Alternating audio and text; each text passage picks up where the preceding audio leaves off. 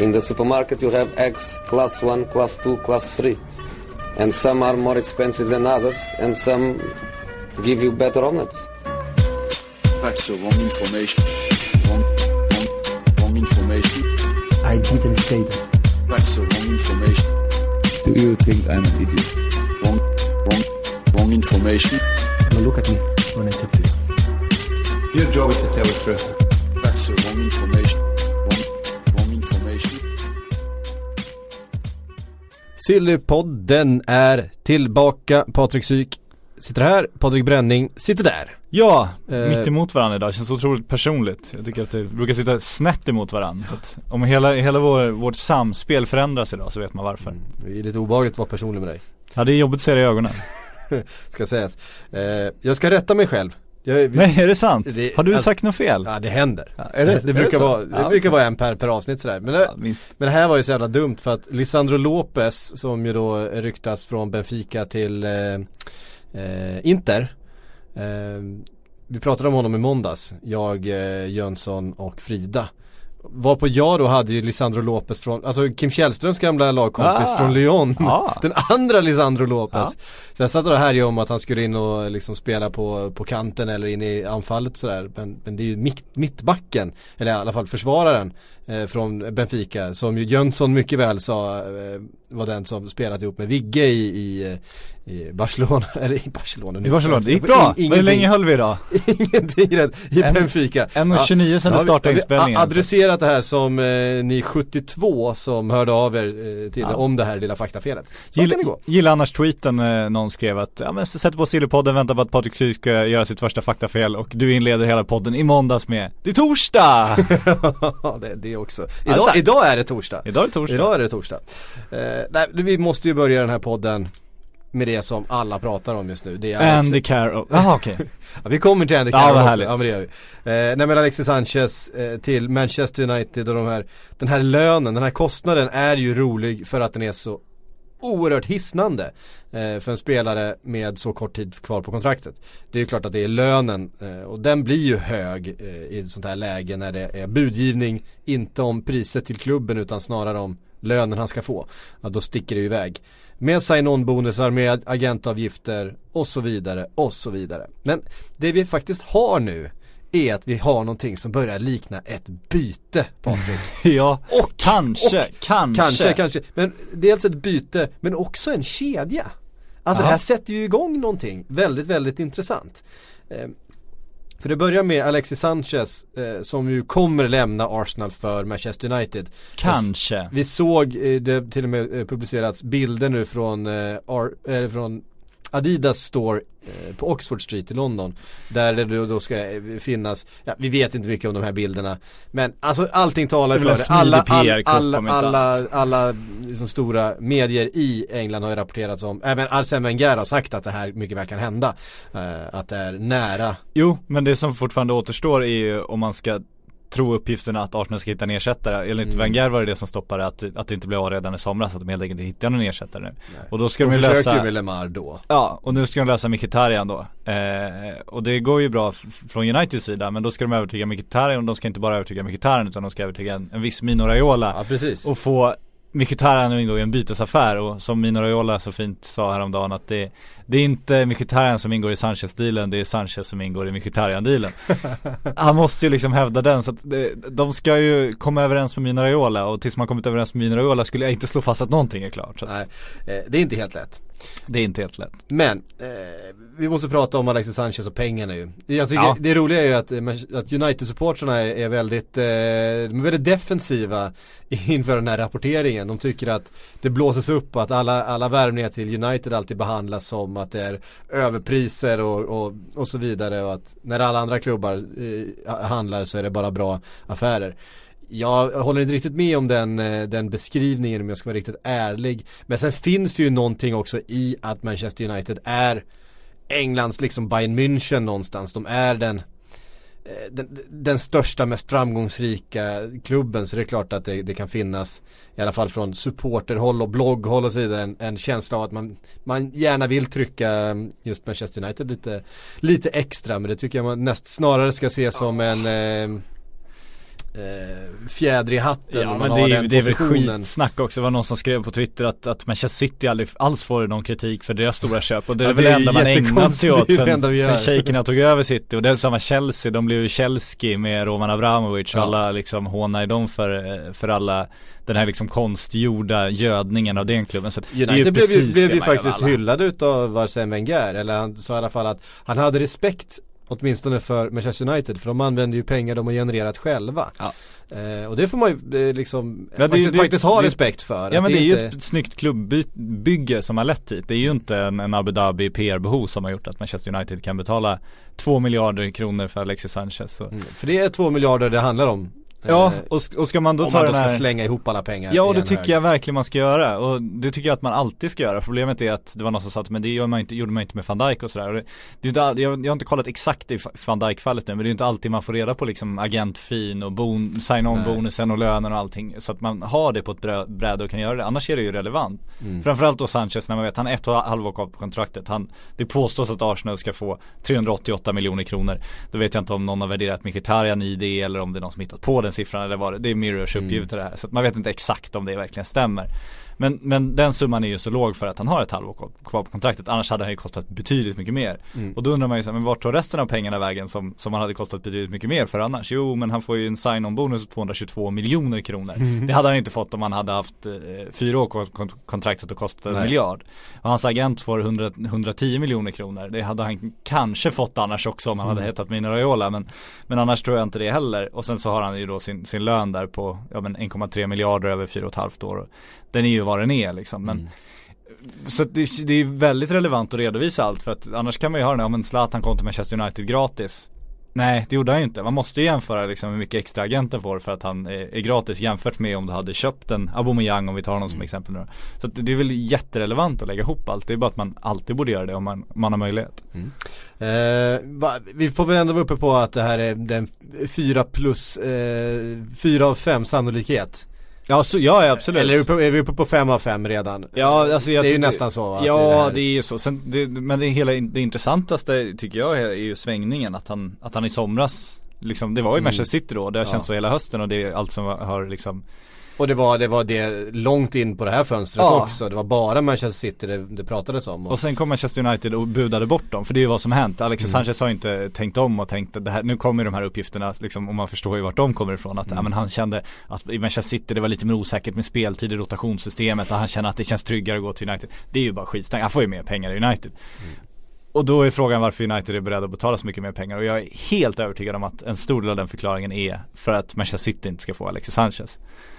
Och Antonio Conte var inne. Men de måste ju göra någonting. Ja, de, de andra klubbarna ja. som det är, ju, det är ju Manchester United och det är, det är ju Chelsea. Det är ju de två klubbarna i första hand som har möjlighet att på något sätt hänga på eh, City. Ja. För varken Liverpool, Arsenal eller Tottenham är ju i position riktigt att göra det.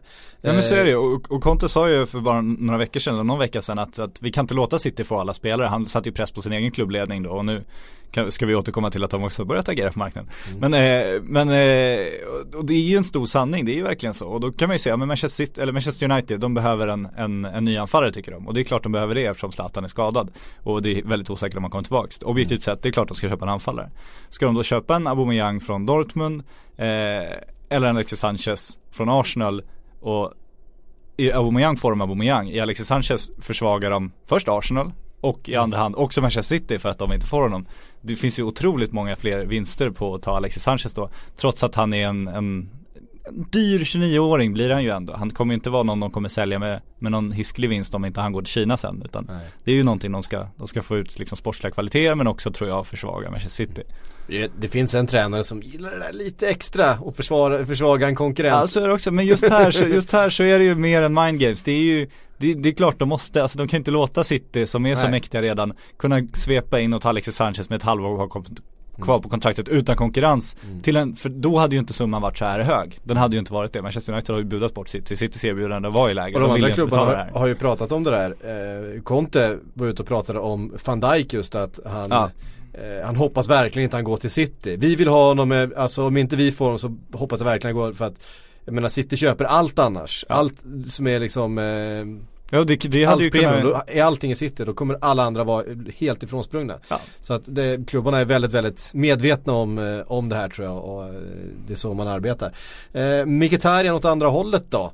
Eh, det här är ju en jättebra affär, tycker jag, för Arsenal. Ja, men, verkligen, nu, verkligen. Nu, nu får vi se hur mycket pengar det blir emellan, om det blir några pengar överhuvudtaget, eller det blir något sådär. Alltså det, kommer, det är klart det kommer handla om pengar åt båda håll. Jag menar, det, det är så mycket andra, det är rättigheter till bilder och det är sponsorskap som ska sägas upp och kontrakt som ska köpas ut. Det är avancerade affärer liksom. Raiola ska ha sin agentfi och den är ofta en, från början räknar man en procentuell del av affären som man sedan räknar upp, så att han vill ju ha en värdering på Mkhitaryan där också. Precis. Som ska vara hög.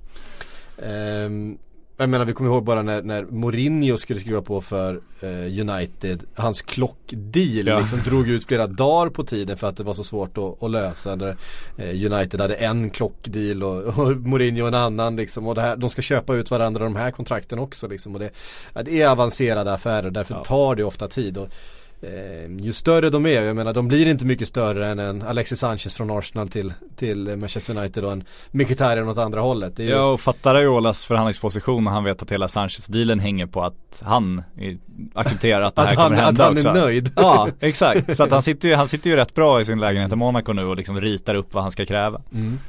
Eh, Mkhitaryan, som sagt, en sportsligt eh, bra deal, tror jag. Jag tror att det är en spelare som, eh, som Wenger vill ha. Det är en position där man eh, inte är så stark just på, liksom, han spelar ofta högerytter. Eh, jag menar, man har sålt Walcott till Everton, vi kommer komma in på det om en liten stund.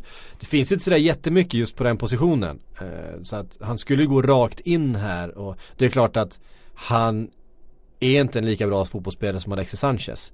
Men jag menar, Alexis Sanchez hade inte varit deras om fem månader. Så att får man in någon som man kan skriva ett längre kontrakt med, ja, som dessutom är yngre än vad, vad Alexis Sanchez är, ja, det är ju, det är ju jättebra affär. Ja, just det, eftersom de, de, de, man satt för några veckor sedan bara, men Alexis Sanchez är förlorad. Nu är det så här, ja men kommer de få trehundra miljoner kronor nu eller, eller hundrafemtio miljoner eller vad man ens, man visste liksom inte riktigt vad en sån typ av spelare kostar med talvkontraktet, eller ingenting i sommar, det var det man tänkte då. Mm. Nu förlorar man Alexis Sanchez, vilket känns ofrånkomligt, och det har verkligen varit det. Och så får man, som du säger, en ersättare som inte är lika bra, en lite annan typ av spelare, men som är den typ av spelare som är liksom på den nivån Arsenal kan värva. Ja.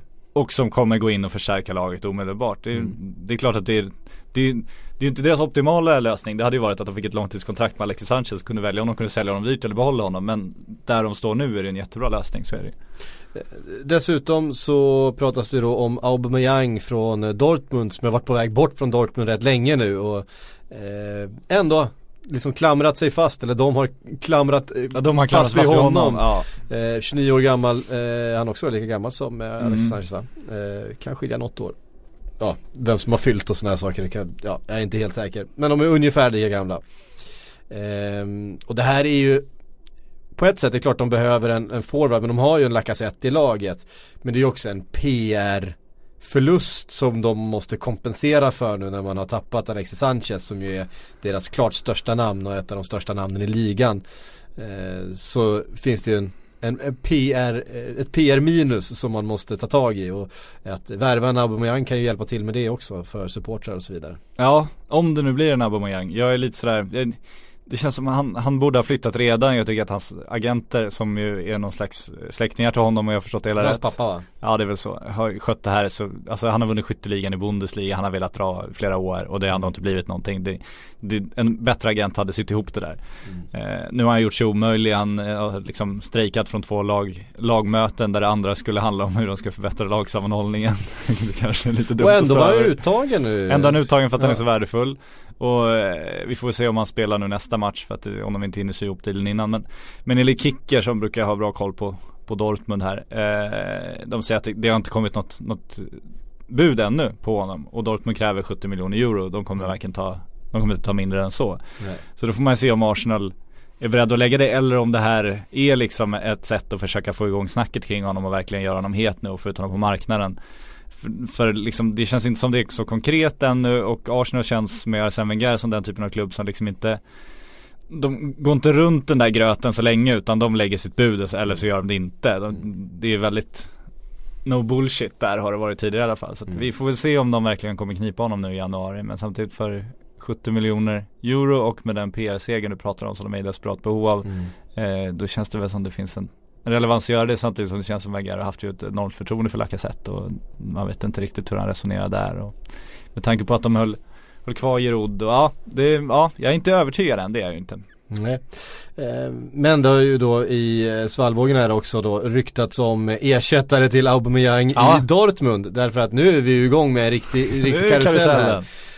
Och då är det Chelseas Batshuayi som det pratas om, Batshuayi som ju vill lämna och som Chelsea vill bli av med. Han har ju inte fått någon kärlek överhuvudtaget ja. från Conte, trots att han har gjort det rätt bra när han, ja inte alltid, han har gjort några riktiga platsma- plattmatcher också, men, men gjort det helt okej okay de gångerna, fått hoppa in och satt några mål, och vi vet ju att det är en spelare med kvalitet och skulle säkert kunna få fart på grejerna i en annan miljö.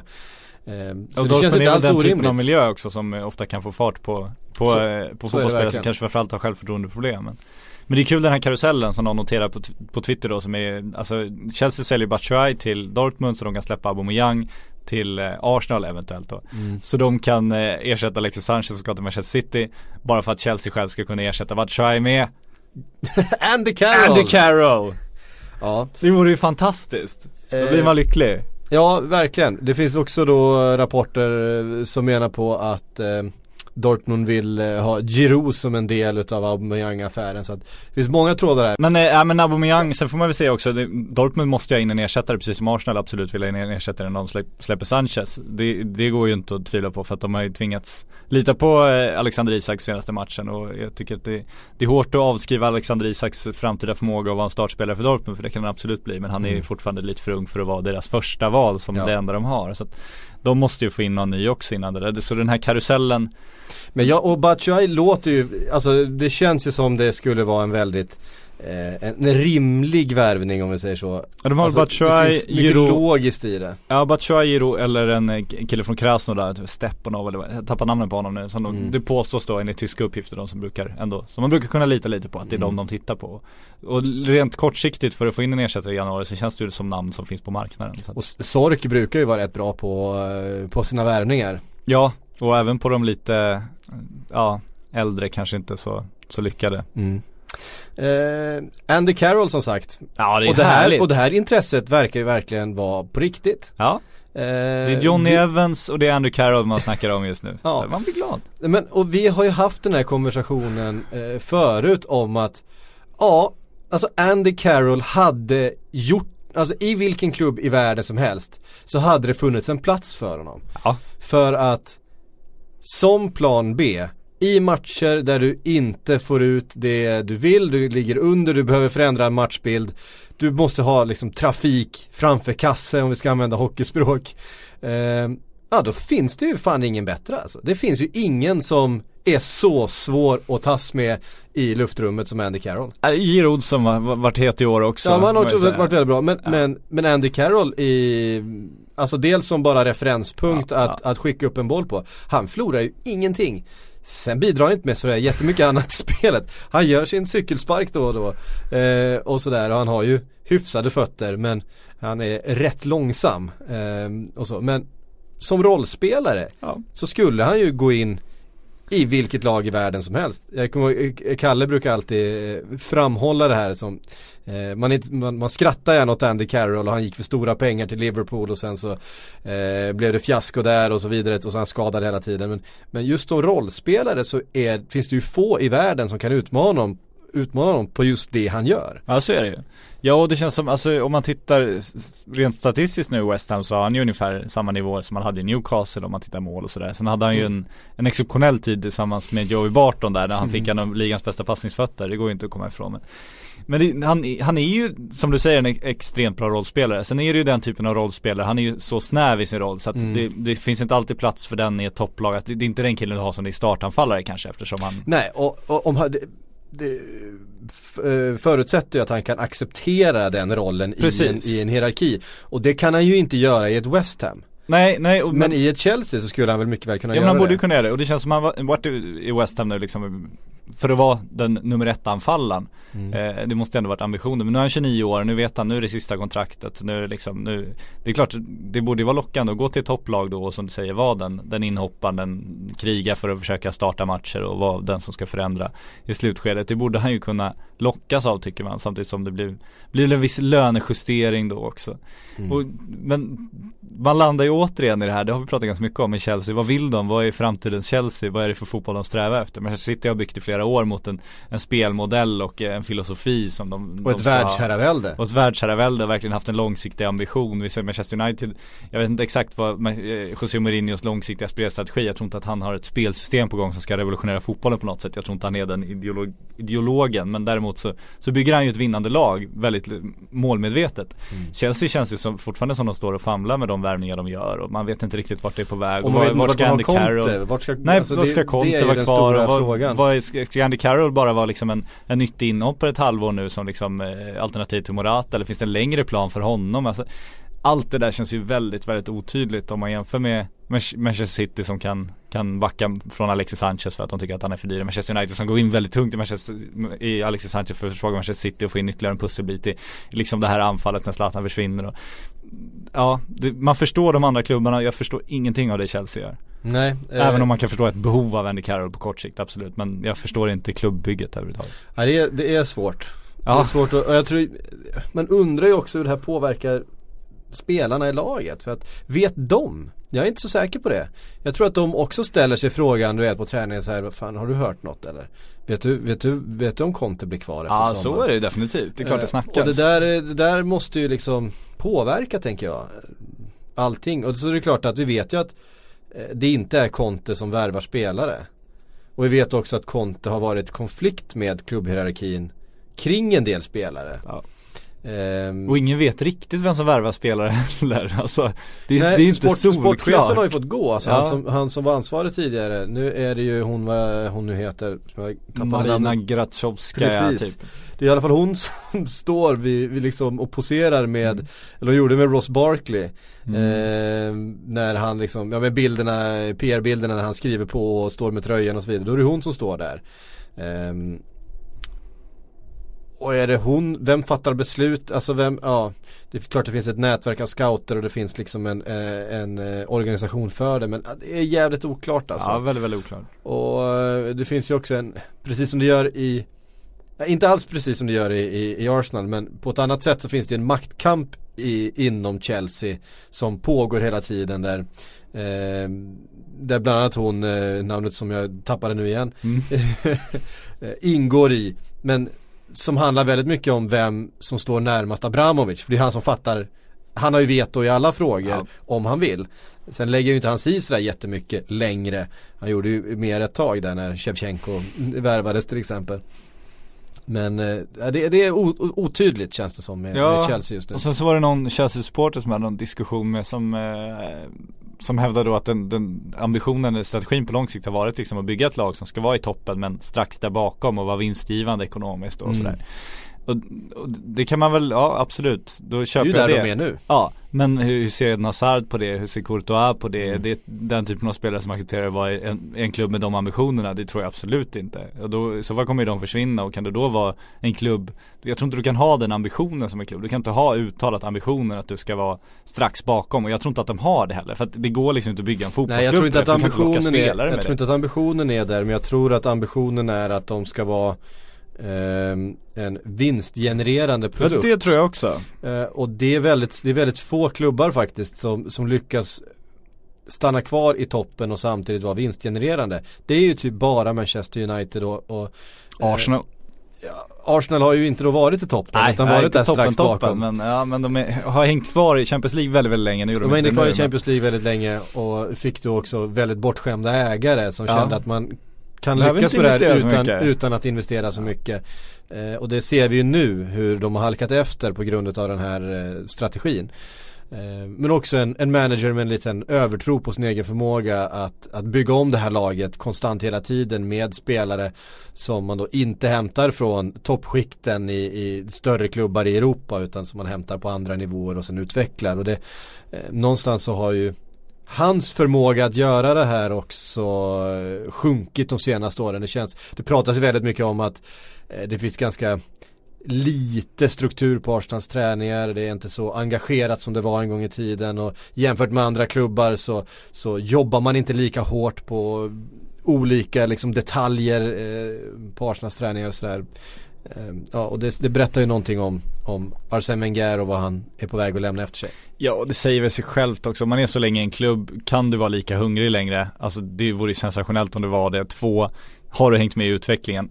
Finns det verkligen så mycket tid för att liksom hela videoanalysen som kommit och allt det där, mm. Arsene Wenger är så hungrig och så ambitiös och har så mycket tid så att han liksom är, hänger med i allt det där, i senaste de nya tränarna som kommer in med nya, nya metoder, nya tankar. Alltså, det, det är som i vilken bransch som helst. Sitter du som företagsledare, du, du gör ju inte det. Men jämför med, jämför med en Conte eller en, en Pep Guardiola eller en Klopp just nu då, som vi, som vi har den där intensiteten i mm. sig själva på något sätt. Man ser den verkligen. Det har ju pratats om den här, du vet, Klopp eller Bovac är ju hans, hans assisterande som har den här pärmen med fyrahundrafemtio olika övningar eller något sånt där som de har då tagit fram exakt för varje tillfälle, inför varje motståndare och för varje spelare och för utveckling och sådär, som är super, som de har jobbat med liksom under flera år och som de är jätte eh, och, det är, och, och det känns som att när man lyssnar på rapporterna från Arsenals träningsanläggning så är det mest att eh, ja, man går ut och gör samma sak som man har gjort tidigare. Eh. Ja, och det kommer ju Klopp också göra om, om tjugo år, om han håller på fortfarande. Mm. Då kommer han göra som han gör nu förmodligen, men kommer han, och så kommer han förmodligen inte lyckas brinna lika mycket. Alltså det, det, blir, det, det, det måste ju ofrånkomligen bli så. Sitter du på samma stol här på Aftonbladet i, i, i trettio år så är jag ganska säker på att du du kanske... Fan, jag är redan där, Patrik. Nej, jo, det är sant faktiskt. Eh, jag jävlar har du säckat ihop. Här, här det tog ett par år bara. Nej, men, du alltså, skrattar ändå. De, de, här, de här bilderna från Bayern München när Pep Guardiola tog över dem, och de, de precis hade vunnit Champions League, och det första han gör på, på träningen springer runt och skriker åt folk och s- ja. drar i dem. Ja. Nej, du står fel och här ska du stå, här ska du stå. Avbryter spelet mitt liksom, under två mål, bara fan, du står felplacerad. Och liksom så intensiv liksom, för att eh, det är hans idé och det, det är liksom eh, ja, det känns inte som Arsene har det längre, helt enkelt. Men det, vi behöver inte övertyga Arsenal-supporterna om att det är dags för Arsene att, att göra någonting annat. De, de är way eh, ahead of us i det. Eh, vad ger du för trovärdighet på Carroll förresten? Det var där vi började. Alltså det, det går inte att blunda för det. Det går ju fan inte att göra det. Sen känns, det känns så konstigt, men ja, varför inte? Alltså, det, ja. Ja. Jag hoppas att det händer. Ja, det hade varit roligt. Bara ja. presentationen. Jag, det är en, en, en tröja jag är sugen på i så fall. Mm. Man ändå säga. Ja. Kommer säkert få något märkligt nummer också. Eh, Inter har varit på eh, spelarjakt eh, den här vintern, kan man verkligen säga. De hänger ju med där uppe eh, i Serie A och eh, känner ju att de är en, en eller två eh, bra investeringar från att eh, ta sig tillbaks till en, utma- en eller två billiga investeringar också. Och utmana om någonting. Nu handlar det om eh, Daniel Sturridge som eh, de är intresserade av. Daniel Sturridge som har sagt att han vill lämna. Liverpool har sagt att de kan tänka sig att släppa honom. Han behöver ju speltid om han ska ta sig till V M. Eh, han är ju fortfarande en del utav, utav V M-planerna, det är jag helt övertygad om. Men han behöver ju speltid för om han ska kunna göra något avtryck där. Eh, och han, han har nog insett att så länge Klopp är kvar i eh, Liverpool så blir det ingen, så blir det ingen framskjuten position för honom i det där anfallet. Ja. Det är, det är liksom en helt, helt fel spelidé för, för honom. Och varför inte Inter? Ja, varför inte, det är väl den stora frågan. Det känns, ja, men Inter är ju verkligen på jakt efter en budgetförstärkning nu. De vill, det känns som de vill bredda laget och chansa lite. De har ju rykte Delofeo och andra, typ, den typen av spelare som är i storklubbar men inte får någon speltid och som kan få, kanske få ett lånekontrakt på kort sikt. Men om det, om det är som, som du säger att när Sturridge inte ska tro på att någon speltid under Klopp, varför ska han då gå, gå till Inter på ett halvårslån, komma tillbaka till Liverpool i sommar? Vill han spela inte längre än så vet jag inte heller om det är det som lockar Danny Sturridge. Jag skulle hellre, om jag var han, göra en, en Theo Walcott-flytt och hitta liksom ett, ett lag på nivån under i England. Och, mm. För där skulle han ju bli, kunna bli en, liksom en stor anfallsstjärna. Det, den potentialen har han ju ändå i sig fortfarande. Mm. Det, det hade jag gjort om jag var honom, istället för att bli en interchansning på kort sikt. Ja. Sen är ju frågetecknen är ju alltid kring hans hälsa också. Ja, det, absolut. Man vet ju inte om han går sönder. Men det finns gott om klubbar som är beredda att chansa med ja. det. Ja, jo, men det tror jag också. Eh, vi får se.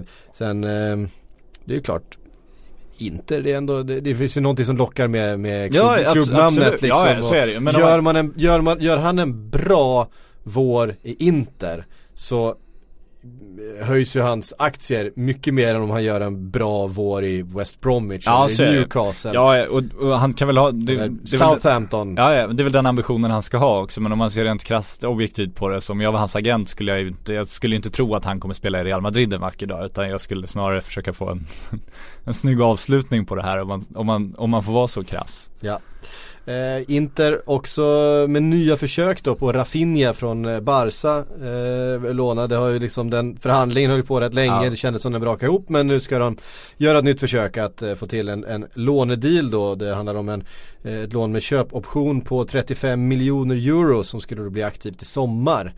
eh, Ja, vi får se ifall eh, Barca kan tänka sig att gå med på det här. Ja, vi kan väl, vi kan väl gissa att det inte är lite F F P-bakbundna eh, mm. efter sommarens utsvävningar. Så mm. att, eh, det är väl känslan. Det är definitivt känslan. Fan, men, eh, man skulle vilja någon gång att eh, de fick spela tillsammans, ju, bröderna Alcantara. Ja, har de inte gjort det då? Ja, men de var ju i, i Barcelona i ungdomslaget, ja. Där, men han stack ju så tidigt, eh, Thiago. Jag vet inte ifall de någonsin spelade ihop, ja, i A-laget. Väl ha gjort. Kan ha gjort någon match. Ja, Thiago lirar där ett tag, så det är frågan om Rafinha, va? Ja, ja, nej, jag vet inte. Ja, ja, vi får se. Thiago, ja. Vilken mm. spelare det var? Ja, verkligen. Är fortfarande på sätt och vis, men ja, man jo. hade större förhoppningar där. Ja, men han har ju gjort det. Han är ju Bayerns bästa spelare när han spelar, tycker jag. Ja, men han är, vi hade, man, där var nya Xavi, tänkte man. Ja, jo, absolut.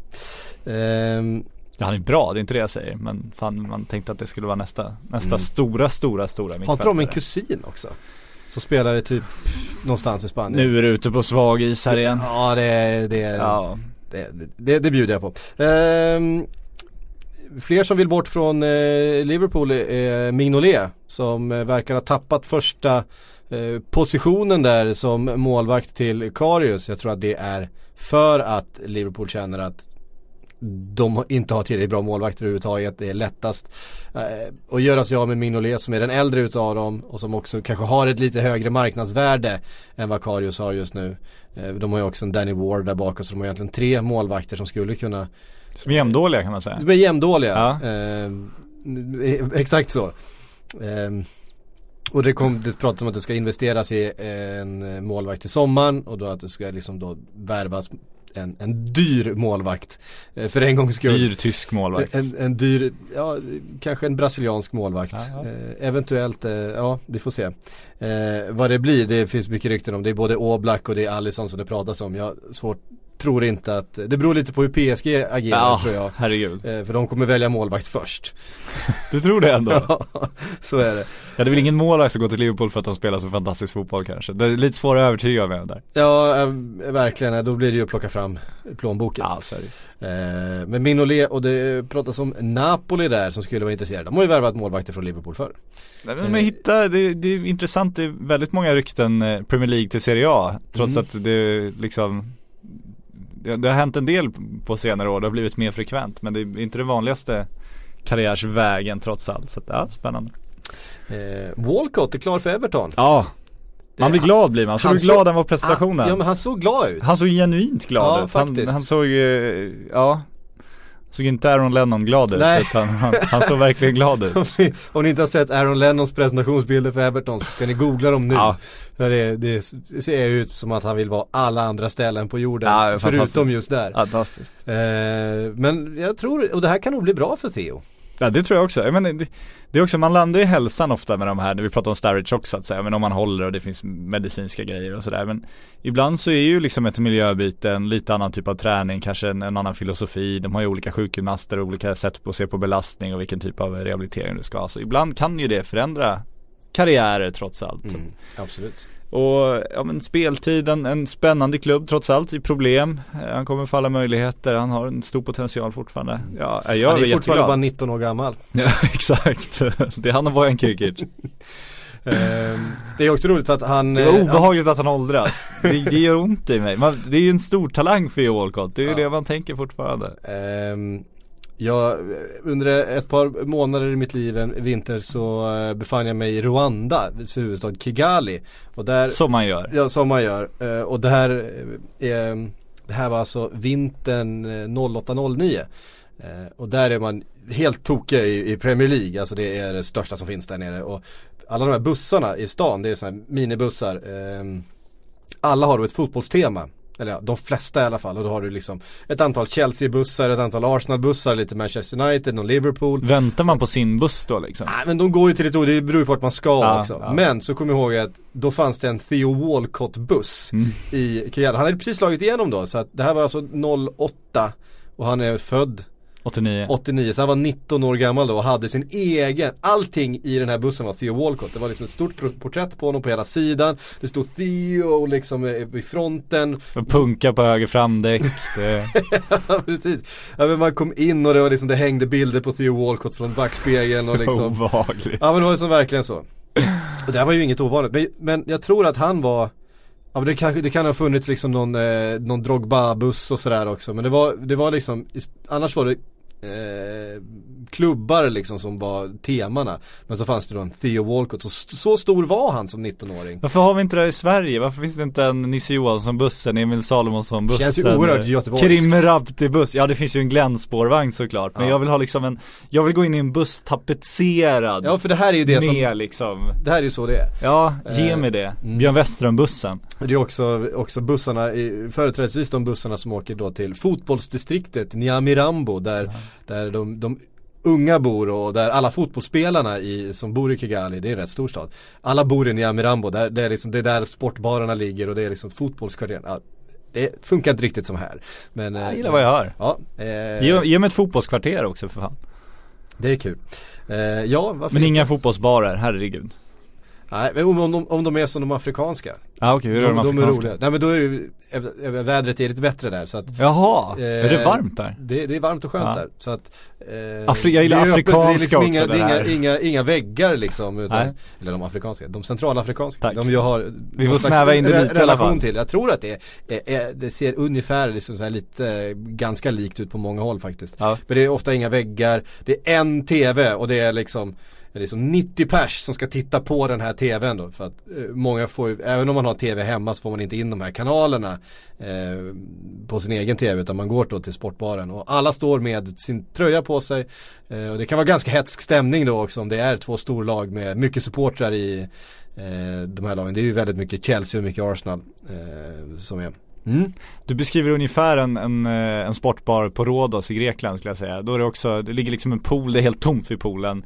Det är inga väggar, det är en tv, det är hög volym.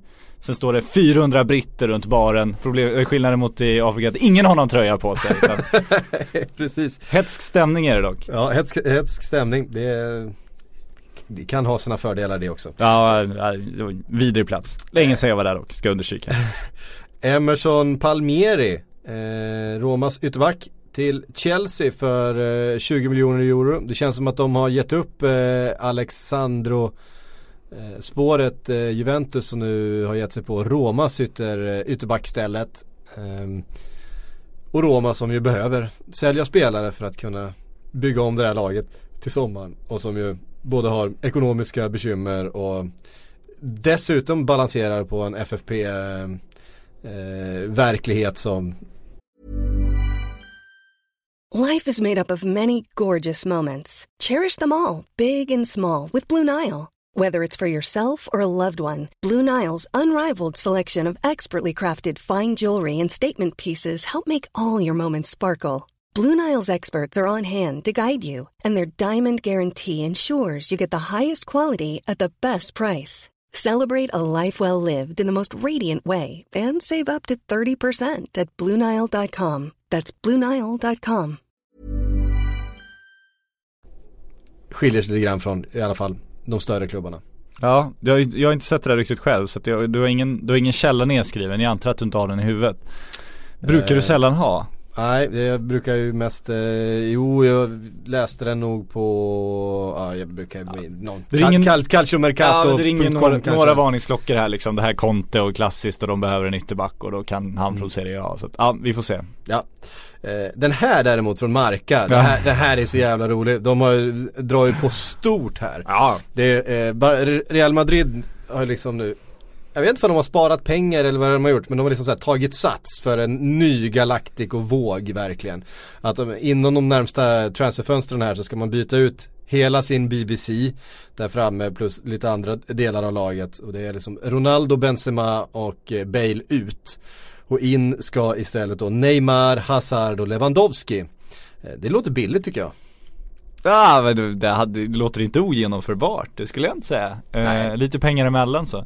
Ja, men de ska ju göra sig av med Ronaldo, Benzema och Bale snart. Det är ju ofrånkomligen så om man ser till ålder och sådär. Och rent krasst så borde de ju sälja Ronaldo nu. Nu har han ju fallit i form. Han kan absolut nå samma nivå igen, men, men under en, en kortare period. Det, det ifrågasätter jag inte. Men, men ska du ha betalt för honom så är, känns det lite som sista chansen nu. Han, han har också börjat krångla själv, vill ha ett nytt fett kontrakt.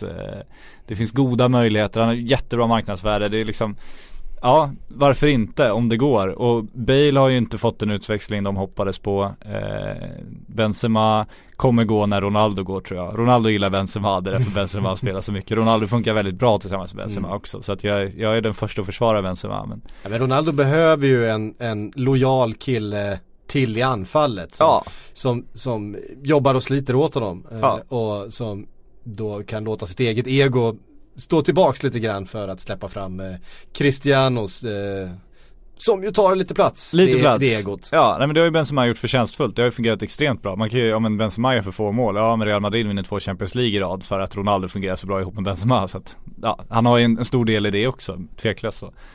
Ja, men de ska ju, sen är frågan om Lewandowski är en, en långsiktig ersättare. Han känns lite till åren också för att vara det kanske. Men eh, Hazard tycker jag absolut att de ska plocka. Jag trodde att de skulle göra det tidigare. Så att det är lite... Lite förvånad över att de inte gjorde. Och Neymar är ju spännande det där. För att han var ju ouppnåelig när han var i Barca. Och trots att han nu är världshistoriens dyraste fotbollsspelare så känns han ju närmare Real Madrid när han spelar i P S G. För att man i sin egen uppfattning av fotbollsvärlden inte tycker att Neymar kan avsluta eller spela på toppen av sin karriär i ett P S G i Liga. Utan det ska han ju göra i ett Barcelona, vilket inte kommer hända nu, eller i ett Real Madrid. Mm. Så att det, det är ju någonting som kittlar. Och, vad, kostar, ja. vad kostar Neymar om man ska köpa honom? Säg, inte nu till sommaren, men om, när han har fått göra två år då i P S G och har då rimligtvis eh, två och ett halvt, tre år kvar på kontraktet. Ja, för de som eh, kritiserar oss för att inte lägga ihop summorna tidigare så, så de har ju räknat ut att han kostar fem miljarder för P S G investering mm. när de tog honom nu. Eh, om man ser att marknaden springer iväg två år till, då borde ju köpesumman, om det var två miljarder nu, om han presterar på samma nivå, då borde den vara uppe på tre, fyra kanske, tre miljarder, ja, något sånt. Så att, och så om någon gör det så är det Real Madrid. Jag tror ja. att det stör dem att de inte har världsrekordet längre. Ja, absolut, herregud. Det är jag övertygad om. Det var ju förklar- det här är ju det här är ju vad Real Madrid gör. Ja, ja. Liksom, historiskt så är det ju de som har den här typen av rekord. Ja, de och... är ju världens största fotbollsklubb. Det är ju deras självbild. Så är det, och de är ju behov någonstans av att slå det där rekordet också, mm. eftersom de behöver förstärka sitt lag. Det är ju verkligen så. Och man kan, de har vunnit två Champions League i, lag, i rad. Om de får ut maxprestationer av det här laget igen så kommer de garanterat kunna vinna Champions League i år igen. Kanske, alltså, igen, kanske redan i år. Men, men om man tittar på åldern, Cristiano Ronaldo, det kommer ofrånkomligen gå ut för snart. Så är det ju. Han, han börjar verkligen bli till åren. Karim Benzema, då bör du ersätta honom också. Du skickar Ronaldo. Mm. Gareth Bale, sälj honom medan marknadsvärdet är högt. Det, han... Sälj honom till England. Ja, men du får ju det. pengarna du får ju, för det. Du får ju verkligen pengarna för det. Mm. Det finns, du, sälj Gareth Bale, köp Eden Hazard. Alla gör ju det bytet. I, alltså det, det är klart man vill göra det. Och det har mm. de verkligen möjligheter att göra. Det är helt övertygad om. Mm. Framförallt i den position Chelsea är nu. Och alltså... Ja, kör. kör. Jag älskar det där riktigt. Jag skulle tycker det är bara det är bara, det är bara åka. Även Harry Kane och Icardi nämns i den här artikeln då. Ja. Det är också två billiga killar. De skötte Dybala i alla fall den här gången. Ja, den här gången. Ja. Just Icardi tror jag i och för sig man skulle kunna få loss. Ja. Jag tror att Harry Kane blir svårare. Ja, det beror på vad Harry Kane vill. När Harry Kane går upp till Tottenhams ledning och säger nu har jag gjort mitt för den här klubben. Ja. Jag är den bästa målskytten i Premier Leagues historia. Nu vill jag gå till Real Madrid. Det är en dröm jag, som ingen kan ta ifrån mig. Då kommer Tottenhams källor Harry Kane, det övertygar de också. Ja, och då får de Neymar-pengar för honom. Ja, då kanske han blir världens dyraste anfallare. Så alla nöjda och glada. Ja, eh, man gjorde ju precis det med Gareth Bale. Ja. Eh, beroende på vad man frågar. Ja, och, ja, så är det ju. Och sen, och hur ska de ha råd med alla de här dyra värvningarna? Ja, men alltså, Harry Kane skulle ju ändå inte få Cristiano Ronaldo-lönen. Det tror jag inte. Jag tror du skulle kunna göra vissa besparingar där. Eh, så att, ja. Mm. Gareth Bale också bra betalt. Benzema också bra betalt. Får en bra penning för Gareth Bale om de säljer honom. Skulle få en bra poäng, peng för Cristiano Ronaldo. Kanske inte lika hög nu när P S G inte har behov av att köpa just honom kanske. Men, ja, nej. Ett rakt byte. ja, ja, det tror jag inte P S G skulle gå med på direkt. Men... eh, det tror inte jag heller. Eh, vi tar frågor nu då. Eh, fått en massa som vanligt. Henrik Hall undrar, eh, svara gärna på vilken position Thomas Lemar spelar på. Han ska ju ersätta alla spelare i hela världen. Sanchez, Coutinho och nu Griezmann.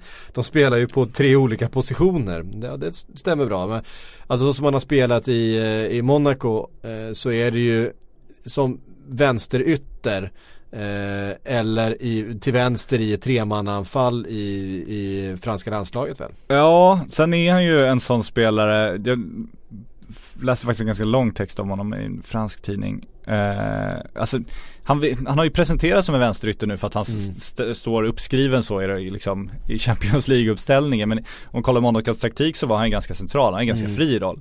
Så att egentligen om han ska ersätta någon så är han, han är ju mer som Coutinho spelade i, i, i Liverpool, att han, att han ingår in, för de spelar väl med tre mittfältare också, att han har, han har på något sätt vänsterrollen men han driver in. Men han driver, exakt, och mm. hela hans grej är egentligen att komma in från kanten för att liksom, jag vet inte, mm. tappa sin markering, komma in och operera mer centralt. Han är som bäst på små ytor centralt, han är bäst i det här kombinationsspelet. Han har fått kritik för att han inte gör tillräckligt många mål eller tillräckligt mycket poäng för att liksom kanske vara värd de pengarna det pratas om. Men han är ju just den, den spellirkaren liksom. Så mm. att han är ju inte den här eh, Mbappé-kraftfulla ytten på något sätt, utan han är ju mer Philippe Coutinho. Du ska ha liksom, utgå från en kant eller kanske till och med utgå centralt, det skulle nog gå lika bra. Och ändå ha den fria rollen och vara liksom. Han är ju ingen Griezmann, uh, han är ju inte, inte utpräglade målskytten alls. Uh, men att han gör en del, han gör en del uh, mål och assist så. Ja, men och sen så, så här, ersätta Griezmann, det, det finns väl en tanke då kanske att men de har Diego Costa nu, då är det Diego mm. Costa som är centrala anfallaren längst fram och så kan de ha Lemar lite bakom då. Mm. Det är väl på det sättet han ska ersätta Griezmann i så fall, inte att han ja. ska vara en central anfallare. Nej. Och i uh... ja, i Sanchez fall så blir det liknande då som Coutinho om han skulle ersätta ja. honom, att ja. det är en, en mittfältsroll som utgår ifrån vänster och rör sig in. Det är ju inte som Sanchez har spelat när han har spelat anfallare, utan där, eh, där finns ju andra spelare. Så så kan man väl beskriva honom. Ja, om man då tar det här att han skulle påstås föredra Liverpool, det, det känns ju ganska logiskt då om man ser till att han kanske, eftersom han redan i somras var tilltänkt som en Coutinho-ersättare, mm. så är det den typen av roll han vill ha också. Det är kanske ja. därför han skulle föredra det framför till exempel Arsenal då. Mm. Det finns väl andra skäl också kanske, men... Eh, Johan Eklund undrar, kommer Liverpool agera något mer på marknaden i januari för att ersätta Coutinho, eller sitter man lugna efter det fina resultatet mot City? Kommer Chan förlänga eller hamna i Juventus till sommaren? Eh, jag tror nog inte att man kommer, eh, om inte någonting dyker upp. Jag tror att de har, det är precis som, som de sa, de kommer, om det dyker upp någon av de spelarna, de har en, de har en kort lista på spelare som Klopp är intresserad av. Han vill inte ha någon annan.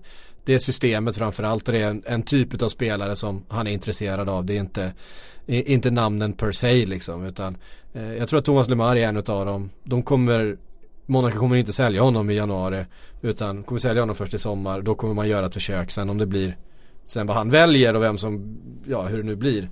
Eh, jag tror att Goretzka ska vara en sån spelare på den listan. Hade inte han valt Bayern München hade han nog kommit eh, i januari. Så att jag, jag tror att de spelarna som finns på den här listan inte är tillgängliga, och därför kommer ingen nu i, i januari.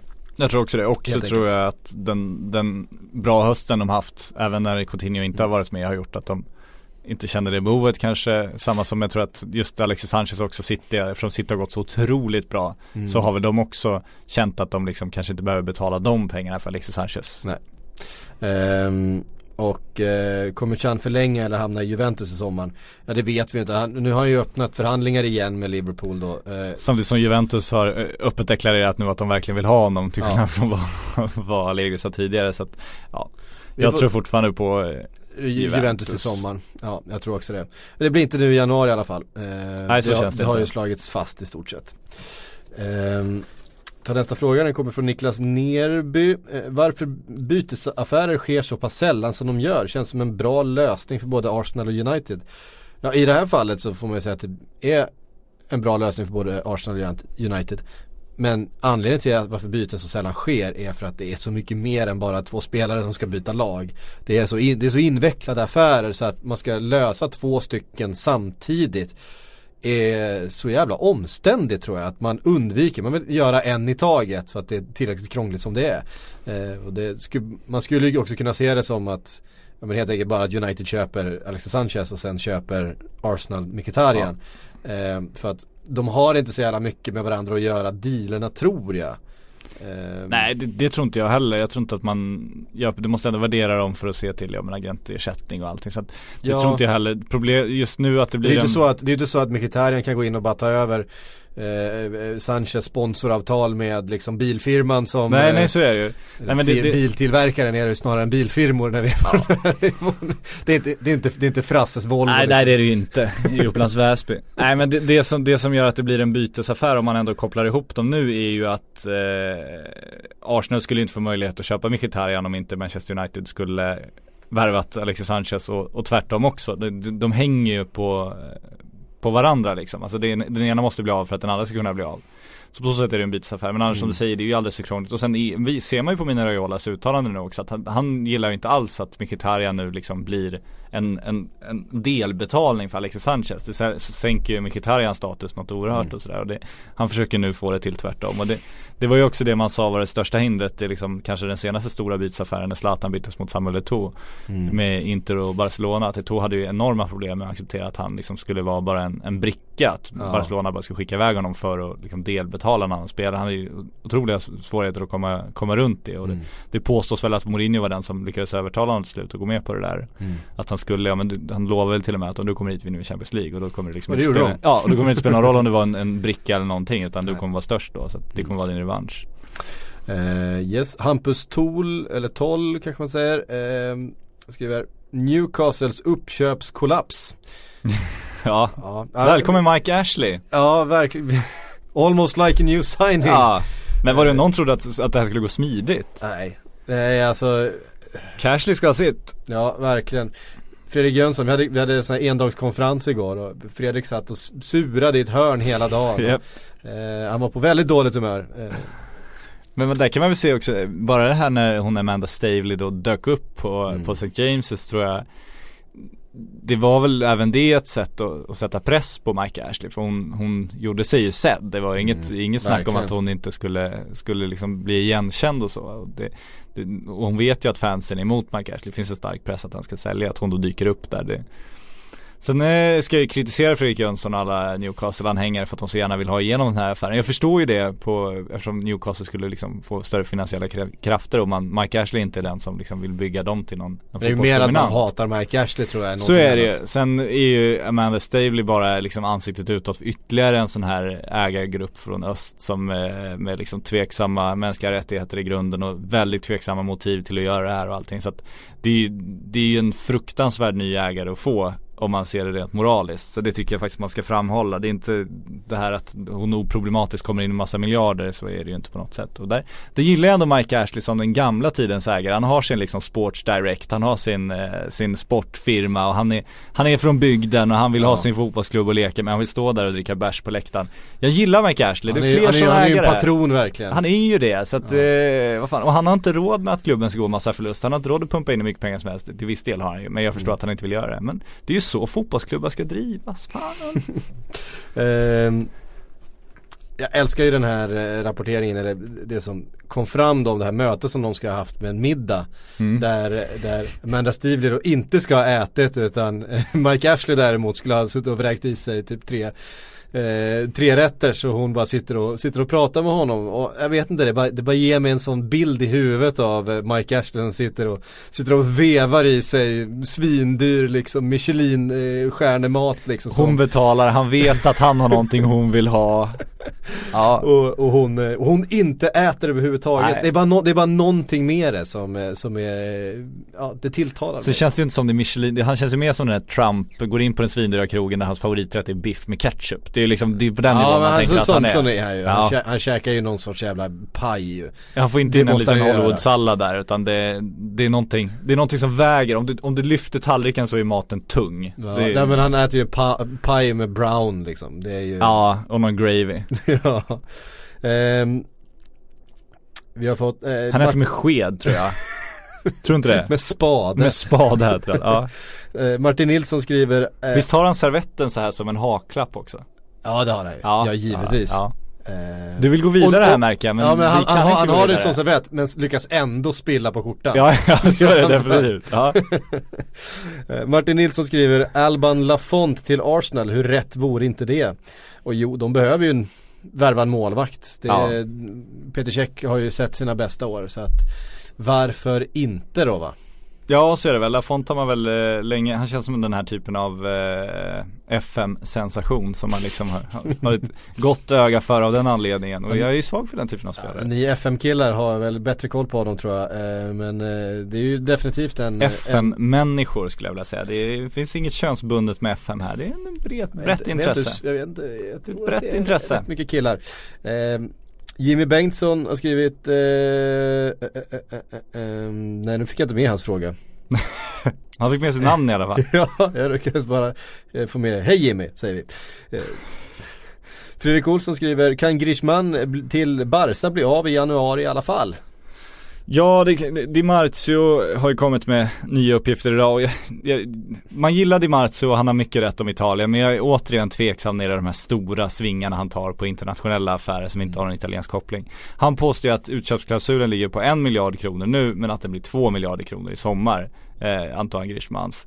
Och jag är svårt att se att han skulle vara billigare i januari. Atletico Madrid har den typen av... av avtal skrivet med honom. Det känns väldigt, väldigt konstigt bara. Så att jag vet inte om det stämmer. I så fall känns det som Barcelona borde ha agerat redan nu. Så vet man att det är mycket köputrymme de har efter Coutinho, men det här att, liksom, att det var Griezmann eller Coutinho, det köper jag inte riktigt. Det känns eh, snarare som det var Coutinho först och Griezmann sen. Så mm. att jag tror det känns fortfarande som om han kommer flytta i sommar. Han har ju fått det löftet av Atletico och det känns som Barcelona kommer hugga honom då. Ja. Joel Skogmalm skriver serie till City. Känns som en gubbe som det inte pratar så mycket om i detta fönster. Jävlar har du pratat om honom somras. Ja, och det var ju för att det dök upp Barca-intresset där och, och fler klubbar. Liksom, jag vet inte, det var, var nog en, agent, det var nog en flitig agent. Ja, det var det, den känslan man fick. Var ju väldigt bra där i Nice. När Nice också var väldigt bra ja. eh, under en period, jag vet inte, jag har sett Nice väldigt lite den här eh, säsongen, så jag har inte koll på om man har varit lika bra nu som man var i slutet på förra säsongen, men det är klart att det är en, det är en spelartyp eh, en lite lik eh, vad ska man säga, en Kanté i, i Chelsea eller en eh, Naby Keita då i Leipzig, en, en populär spelartyp nu för tiden. En, en sp- populär spelartyp, en, en eh, defensiv mittfältare som kan mer, som kan också transportera boll och avsluta lite grann och, eh, och delta i spelet, en box-to-box med, som utgår lite djupare ifrån eh, och det är eh, är absolut en spelartyp som jag skulle eh, kunna se City förstärka med. Nu har de ju Fernandinho på den positionen som jag har gjort det väldigt, väldigt bra den här säsongen, men bakom honom så ser det ju lite tunnare ut. Det är klart det finns en Gündogan som kan spela där, men han vill ju... När han kan gär- spela. När han kan spela, men han vill ju gärna ha Fernandinho på planen då, ja. Även när Gündogan spelar, så att eh, det är klart att bakom Fernandinho så ser det lite tunt ut, så varför inte en serie om, om Pep skulle gilla den eh, gubben. Nej, men du Patrik, det var faktiskt vad vi hade att erbjuda den här torsdagen. Tack för frågorna, ska vi undersöka. Vi är väldigt tacksamma varje gång för ja, det är, att det är, ni hjälper oss så himla mycket med det här. Det är skönt att ni är med och gör den här podden tillsammans ja. Med oss, för så är det verkligen. Eh, tack för att ni har lyssnat. Tack Patrik för att du är här. Vi hörs snart igen.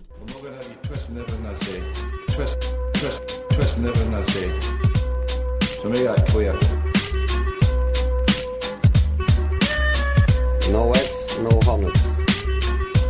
Let me get clear.